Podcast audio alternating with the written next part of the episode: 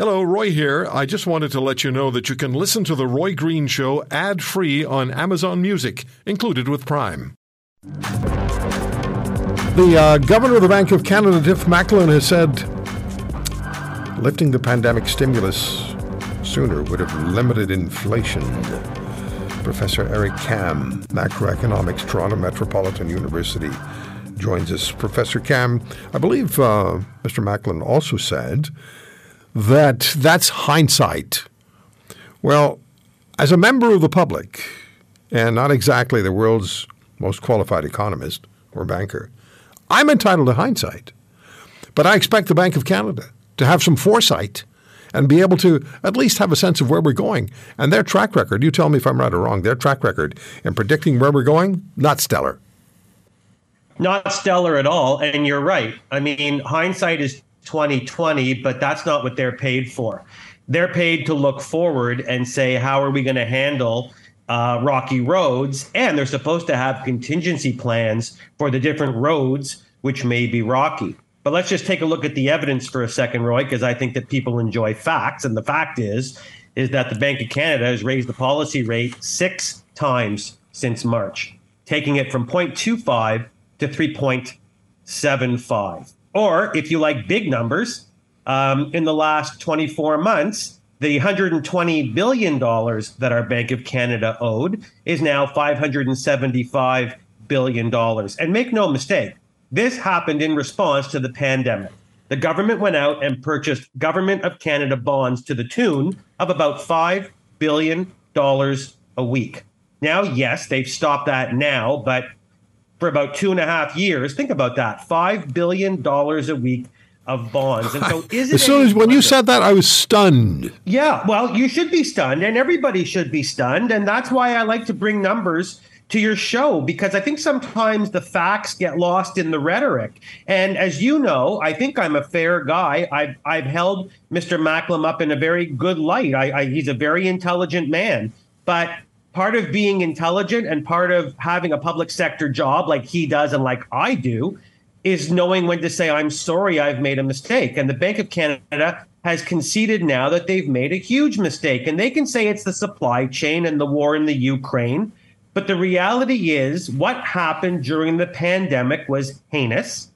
And now also, you and I have discussed a lot about the relationship between the Bank of Canada and the government of Canada, because the government would like to believe that they're at arm's length from the Bank of Canada. But you have to look at what the bank did. $5 billion worth of bonds a week. Yeah. Why?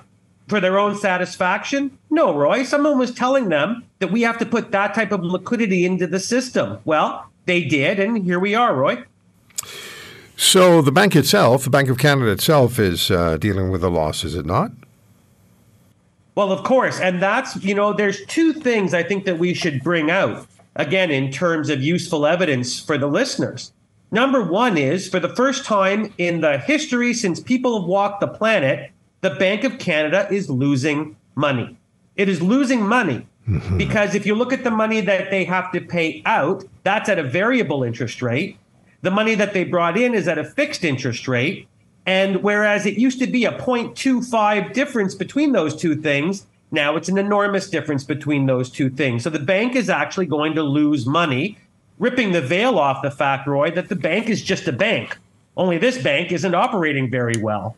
And number two, and this scares me because, as you know, the only thing I think beholden to are people, and people that are trying to put roofs over their heads and foods on their table. Half of variable mortgage holders have hit what's called the trigger rate.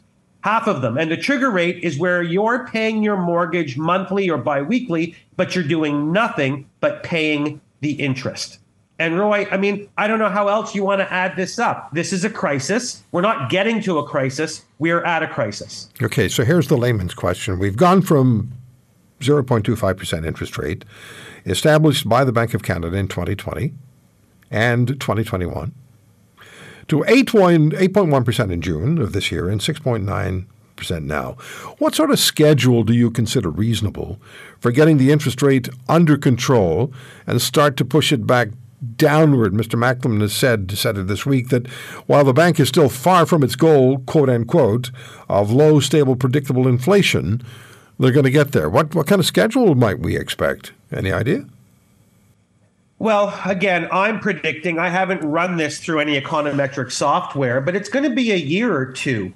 And here's why I say that, because Mr. Macklem did come out this week and say the only thing we can do is raise rates. Well, he's right. That is the only thing the Bank of Canada can do, because it's the only arsenal that they have. They're going to raise rates. What's not being kind of stated out loud is why is it going to take a year or two or maybe even three on the outer side. And it's because that's just measuring the magnitude of what's gone on. You know, people say, well, this should have happened yesterday. Well, okay, that's asking a lot. An economy isn't a physics laboratory. We don't pull a lever and then something happens. It has to work its way through the system. And we know, Roy, that there's time lags to that. But when you're being told that the time lag is a year or two or three, I really hope what people are listening is we let this get so bad, so fast, that we have to build in this type of expectation time, because that's going to take how long it's going to be until we actually start to make a dent in this problem. And the thing to remember is all of these factors that you and I are talking about now, that you're informing us of now, all of this affects each and every person in a very personal way. Now, there are some people who are economically reasonably well off, and they can sustain the challenging times better than others. But there are other people who are caught up in this and are just at the mercy of what's happening to them. And that's when I always feel like there's a responsibility factor here, there's a responsibility quotient. Live up to it. Hindsight is okay for me, not for you.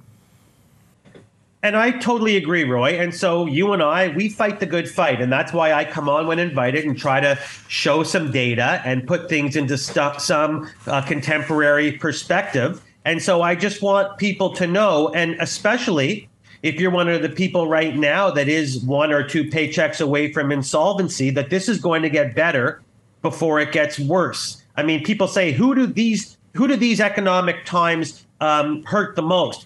That's a stupid question, Roy. The answer is poor people. Yeah. Everything that happens in the economy hurts poor people the most. Yeah. And so I'm asking people that are financially unstable, and sadly, that's now a much bigger chunk of the population than it was a year ago, to hang on, control your consumption, save as much as you can, because this is far from over.